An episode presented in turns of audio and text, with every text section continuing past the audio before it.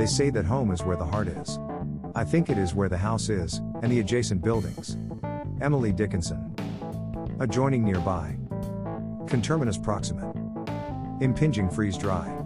The adjacent possible is a kind of shadow future, hovering on the edges of the present state of things, a map of all the ways in which the present can reinvent itself.